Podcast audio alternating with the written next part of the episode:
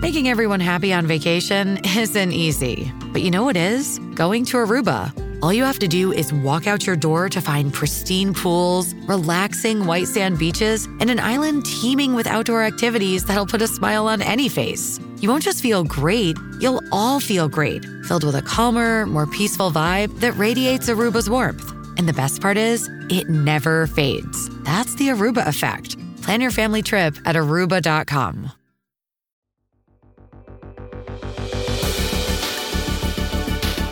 Hi, I'm Jimmy Evans, and this is the Marriage Today podcast. On this season of the podcast, we're highlighting one of my favorite teaching series. Marriage on the Rock was first printed in 1994 and has helped millions of couples since. In Marriage on the Rock, we cover what it takes to have a successful biblical marriage. In today's episode, I'm talking about raising great children as you build a great marriage. Enjoy this teaching. This session is called Raising Great Children as You Build a Great Marriage. And the, and the trick is doing both. Is we want to have great kids, but if you have great kids at the expense of your marriage, that's not success. And there are people that do that. There are people that just have terrific children, and when their children leave home one day, when they're 17 or 18 or 35 or whenever they finally leave, and the goal is to have them leave around 18, uh, that's, that's success. But when their children finally leave, their marriage literally is a shell. They're, they just don't have a marriage left because the children consumed the time and energy for their marriage. Now, there are other couples that have a great marriage, but they don't have great kids they're not investing in their children properly. And so, even though their marriage is doing well, their children aren't doing well. Well, we need to do both. And so, this session, Raising Great Children as you build a great marriage, we're going to talk about three principles, very simple principles that are very profound. And I promise if you do these principles, because everybody can do it, it's a very simple, simple thing. These three principles will cause you to succeed. And when couples do not succeed, in being married successfully and raising great kids it's because somewhere along the line, these principles were forsaken. So, principle number one of the three marriage precedes children in priority. Now, you, you, know, I know that I know that you believe that, but but let me tell you about something that's real common. And again, this is innocent and it's it's right in some ways, but some sometimes uh, you'll hear people say, Nothing is as important to me as my children. Uh, there was a, a, program on one day, it was on television, it was a talk show, and they had mothers uh, behind the scenes, and they didn't know that their husbands were watching from the other room. Okay. So there were the husbands in one room, the wives in the other room, and they were talking about their children. And these women were going around the room and they were saying, Nothing is as important to me as my children. And it sounds great. I mean, it sounds like a, a good, wholesome American thing to say. Well, what they didn't know is their husbands were in the other room talking about how frustrated and violated they were that they didn't get enough of their wives because they were always busy mothering their children. These husbands were bitter and frustrated and angry, and the mothers were saying, Nothing is important to me as my children. Well, fathers can do the same thing. So I'm not, I'm not picking on women. I'm saying, if, if you in your heart or in your mind think, Nothing is as important to me as my children, you're wrong. There are two things more important than your children. The first is God, and the second is your marriage. Those two things are more important than your children. And then, once those things are set, then your children are the third most important thing in your life. And let me, let me t- talk about why this is such an important principle. And the first is God's law of priority is inviolable. Genesis 2:24 God created marriage, and in the Marriage on the Rock seminar, I do a session that's called the Four Foundational Laws of Marriage.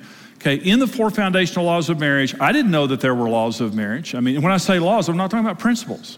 I'm talking about absolute, inviolable, eternal laws that suspend marriage. In other words, when God in Genesis 2:24, when He created Adam and looked at Adam and said, "It's not good for him to be alone.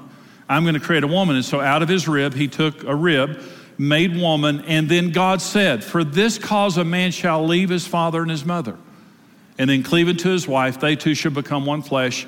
The man and his wife are both naked and unashamed. Those are the four foundational laws of marriage. Okay. Well, the first law of marriage is marriage is first. For this cause, not every cause, not, not for sports, not for friends, not for work, not for other things, but for this cause, a man will let go of his mother and father. You don't forsake your mother and father. You're not mean to your mother and father. But before you're married, the most important relationship in your life is the blood bond that you have with your mother and your father. And God said, for this cause, a man has to let go. That's what the word leave means in the Hebrew language.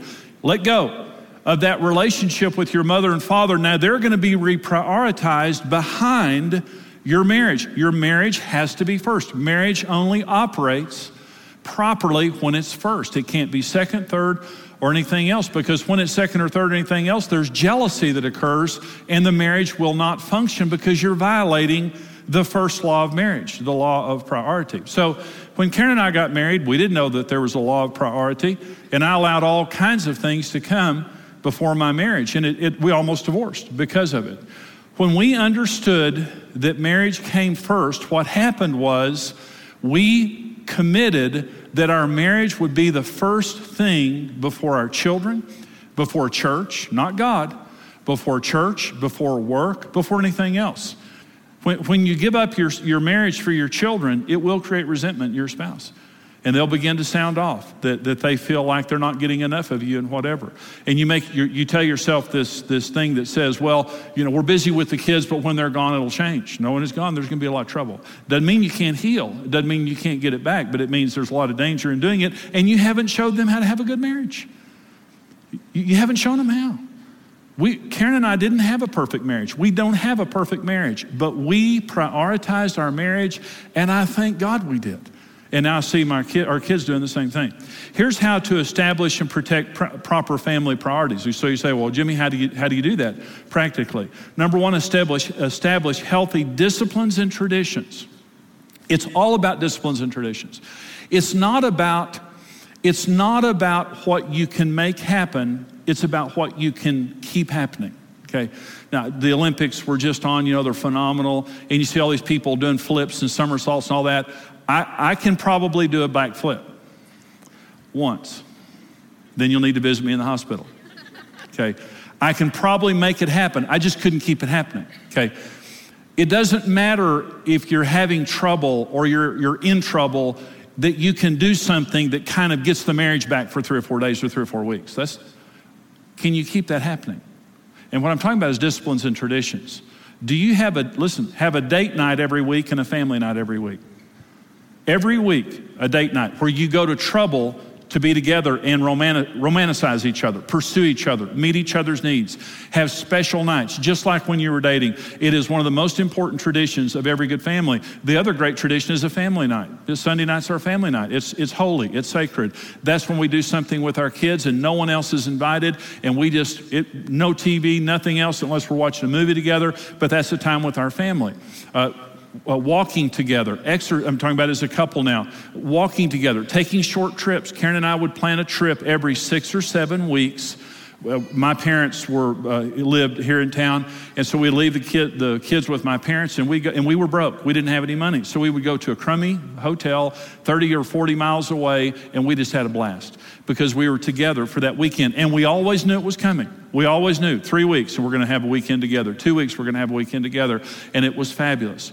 So we had disciplines and traditions that were inviolable, which meant these things are going to happen even if any, anything else doesn't happen. And we were busy, busy, busy. But we succeeded because those things were there. Budget your time. This is number two there how to establish and, and protect proper priorities. Budget your time and energy as the same manner as you would your money. Okay? I love to play golf. I went years without playing golf because I just didn't have time. It, it, takes time to play golf, and, and I just didn't have the time. We had young children. People would ask us, Will you go do this? Can you do this? And we'd say, No. Why? Because we don't have enough time. Everyone has 24 hours a day, and God comes first. The reason, the, again, you, you budget it, that the Sabbath day is, is a day that belongs to God, period. Okay? So, and the first of every day belongs to God. So the first day belongs to God, the first time belongs to God. Secondly, as a couple, we're going to take time together. I would come home from work, we would put the kids to bed, and then we would turn the TV off, and Karen and I would spend a couple of hours together every night. Uh, just talking and, and all the other things that, that we wanted to do as a married, married couple. We, the, we took care of the kids, but every single night we would sit face to face and we would spend our time together. And then as our kids got older, we woke up every morning and we walked together every morning for many years. We did it again yesterday for an hour and a half. We walked together for an hour and a half and we prayed for 45 minutes and we talked for 45 minutes. It's just, I look, I look back at that as being one of the bedrocks of our relationship. Okay, so we, we budgeted our time. And so when other things came up, we just said, no, we don't have time. We have time for God. We have time for our marriage. We have time for our children. Obviously, I've got to work. We may not have time for anything else. I, we, church was a very, very important thing for us as a family. The third is you have to protect higher priorities from lower priorities. You have to protect your priorities. Karen and I, one time, you know, we had a lock on our door, which is important for all parents. You know, it's it, probably like a deadbolt, three or four of them, you know, in a, in a guard and things like that. But so we're having an intimate moment in our bedroom with our door locked. Our daughter Julie picks the lock and walks in. And it's like, well, she didn't do it again, let me tell you that. So it, it was like, oh my gosh. Is, you know how kids, they want you, and it's like, I'm gonna get you. So what we, they don't, they don't observe. They, they don't know that there's a parameter there. So what we did with our kids is we put them to bed at night. We never made them go to sleep. Can't make good kids go to sleep. We never made our kids go to sleep but we wouldn't let them watch TV or anything, but they could read. And we would keep them in good books. Our son Brent read, this is not exaggeration, read 80 books in the fifth grade. He was the number one reader in the fifth grade. So we said, You lay in bed, you can read as long as you want to read. We'll keep you in good books as long as you want to read them. But you cannot cross the threshold of that door unless there's an emergency. Because we're going to be over here spending time together. Mom and dad are having time together tonight. So we, put them to bed, put them to bed. I'd take my guitar in, I'd play, I'd, we'd sing some worship songs. I'd pray with them. We'd talk, you know, because I always wanted to talk. But as soon as we were finished and we prayed with them and we put them to bed, as soon as I walked out, now I was with Karen. Dreaming of a better sleep? Tossing and turning is not your destiny. And Olly is here to help. Olly invites you to sink into sweet, sweet slumber to improve your mental and physical health and overall wellness more than just melatonin. All these ingredients help you unwind your mind for a delightfully dreamy drift off. Sleep is on the way at Olly.com. That's O L L Y.com. We spent time with them. We put them to bed. We didn't make them go to sleep, but we said, Mom and Dad are together.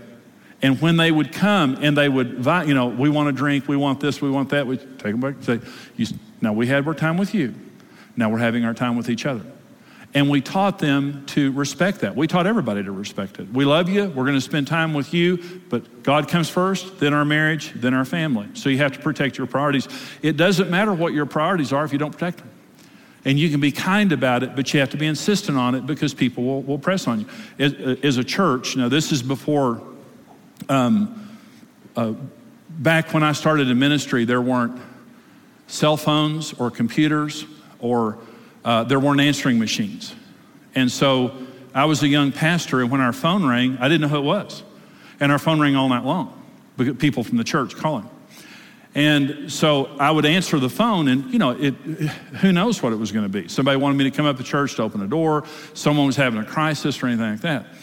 And so, but our, I remember our kids, the look on our kids' face when the phone would ring, and I would go answer the phone, they were always like, Daddy's, Daddy's gone, you know. And so I unlisted my phone number. Well, when I unlisted my phone number, we lost church members because some of our church members were extremely offended that the pastor's phone number wasn't available to them. And, what I, and, I, and I submitted this to the elders, and the elders hardly approved. I'm sorry, they're just not as important as my kids. I'm sorry. I wish I'd have had, you know, caller ID or something where I could have, you know, said, oh, yeah, I want to take that call. But that was before all that technology. And I took my, I delisted my phone number to protect my family. And people got mad at me and left the church. Let me say something. Thank God I did that. Amen. Thank God I did that. You just got to put the phone down. Technology is a great servant, it's a terrible master. You got to put the phone down. You got to turn the TV off. You got to say no to people. You got to protect your family. God comes first, then my marriage, then my children. Marriage precedes children in priority. Number two principle is unity is essential. You have to be unified. Jesus said, A house divided against itself can't stand. If you're divided against yourself, your house can't stand. And so in, in parenting, you always present a united front. These are, these are four pra- practices of unity. I'm talking about unity now. Let me just give you four points here. Number one, always present a united front to your children and never let your children divide you. When you're a parent, we're a two headed monster. And you'll never deal with one head. We're two headed. Okay? So they come up and they say, Can, we go, can I go to the movies with my friends? Uh, let me talk to your mother. She won't mind. Uh, she said yes. I want to hear it from her lips. Why? Because you lie. And so I'm going to hear it from her. And not in front of you either. Okay.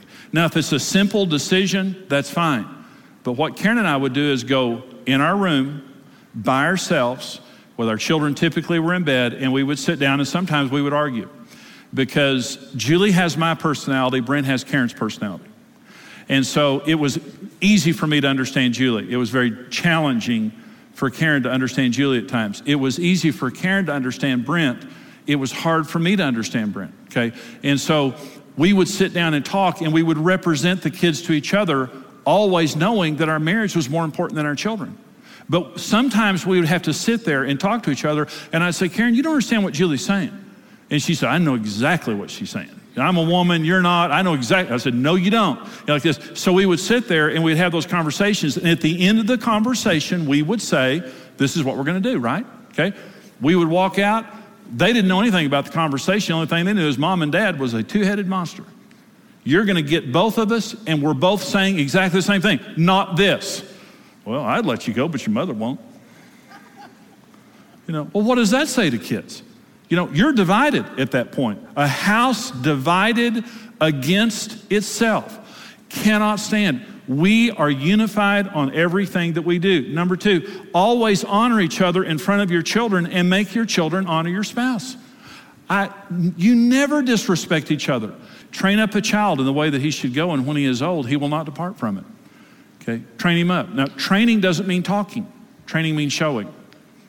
It includes telling, but it means living in front of. I'm going to train you how to sit there and watch me. I'm going to train you how to do this. That's training. Sit there and watch me. I'm going to do it, and, and I'm going to talk to you, but I'm going to show you how to do it. Okay? Talking is teaching, it's not training. Train your children up, show them how to live successfully. And when they become mature, they'll return to what you showed them. Doesn't mean you won't have challenges, and it doesn't mean there won't be some, some difficult moments in the meantime. But if you train them up, you have to have faith that if you do the right thing in front of them, they'll return to that one day. You're not a bad parent because your child pushes every uh, boundary and parameter and is constantly, you're just a parent. And every, and by the way, once you figure out this age, they get older. Once you master this phase, they go into a new phase. It's challenging. It's constantly challenging. And so when we were raising our kids, someone said one time, and I don't think this is necessarily true, they say you never know if you're a success as a parent until your t- child turns 30. Okay. I, that may be a little bit older, but I'll say this. Um, when our kids left home, Julie left home, and she's, she, Julie was always a good girl, but Julie left home, and she, but she was strong willed. And I'm telling you, she dramatically, dramatically matured in the two or three years after she went to college. It was amazing when she came home how we saw the things that we said to her that didn't make any sense before she got on her own. She would come home and she was thankful. And I mean, she matured. Brent was the same way. Brent went to Baylor and he, he, uh, he, he tested the boundaries. Let me say that. We had some very intense fellowship over his lifestyle. And I, I told him, I will defund your life if you keep this up. And uh, Brent called me one day and said, Dad, I want to move home and be accountable to you and mom. And I said, What? And he said, I, I want to come home. He said, I, I know I'm, I'm, not doing right here. He said, I want to come home and be accountable. So he came home. And uh, again, he was, you know, being out on his own, kind of, you know, testing all the boundaries and everything. And he asked Stephanie, his wife, out for a date. She said, No. Uh, you've got a reputation. I'm not, I'm not dating you. You don't live for God. And Brent came home and he said, Dad, you know Stephanie so and so? I said, Oh, yeah. And he said, I asked her out. She told me she wouldn't go out with me because I wasn't living for God. He said, What do you think about that? And I said, That's the girl we've been praying for, Brent. well, they've been married. She's the most. Pra- So I said, Do you, do you want to go out with her bad enough to live for God? He said, Yeah. He changed, he repented, changed his lifestyle, lived, and he is a man of God. My son is a man, and I thank God for a godly woman that told him, You're not going to date me unless you turn to God. But but I'm saying, you know, don't take a picture. There were times living by faith means I'm going to do what God's word says. We're going to we're to raise our children not not by the, you know, the the, you know, the whims of culture, which are always going and coming, and, they, and they're so unstable. We made a decision. I'm so thankful. I want you to listen to what I'm saying. I'm closing now. Is we, we have some friends, and they know they made this mistake. They, they admit this mistake. But when their children were born, they went to a local bookstore and bought a book by a psychologist. In fact, I think he was a psychiatrist. And they raised their, these are Christians. But rather than going to the Bible, and there are great books, especially Christian books on how to parent, okay? But they went to the book and bought a secular book by a psychologist on how to raise their children. Everything that psychologists taught has now been debunked, and the psychologist's children have now come out publicly saying what a terrible father he was. But the Word of God will be true a thousand years from now. I will not raise my children. I will not stake their future on something so unstable as a person's opinion who doesn't agree with the Word of God. I don't care if they call them experts or not. Time will prove if they're experts. But since God created us in our mother's womb, He's the ultimate expert. Since He's lived from eternity's past, He's the ultimate expert. And I am going to set the Word of God as the foundation of our family, not legalistically, because we were a fun family. We were not legalistic. We're not going to be legalistic, but the Word of God is the foundation under our family, and we're going to have faith that if we live by the Word of God, that our children are going to come back to that and they're going to believe it. In our, we have two children, they both did. They're both living for God. They both have great marriages and great children. We're not perfect, none of us are perfect, but we've seen this entire process work out. And you can have a great marriage. There are going to be challenges, there are going to be good days and bad days, but you can raise great children as you build a great marriage.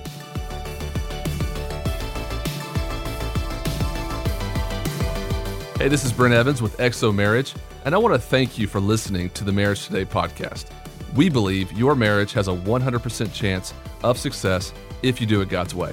If you enjoyed today's teaching and want to keep learning, hey, subscribe to the Marriage Today podcast and take some time to leave us a review. Your reviews help us spread the word and can encourage someone else in need. For more great marriage content, check out xomarriage.com where you can see all of our marriage building resources, articles, and live events.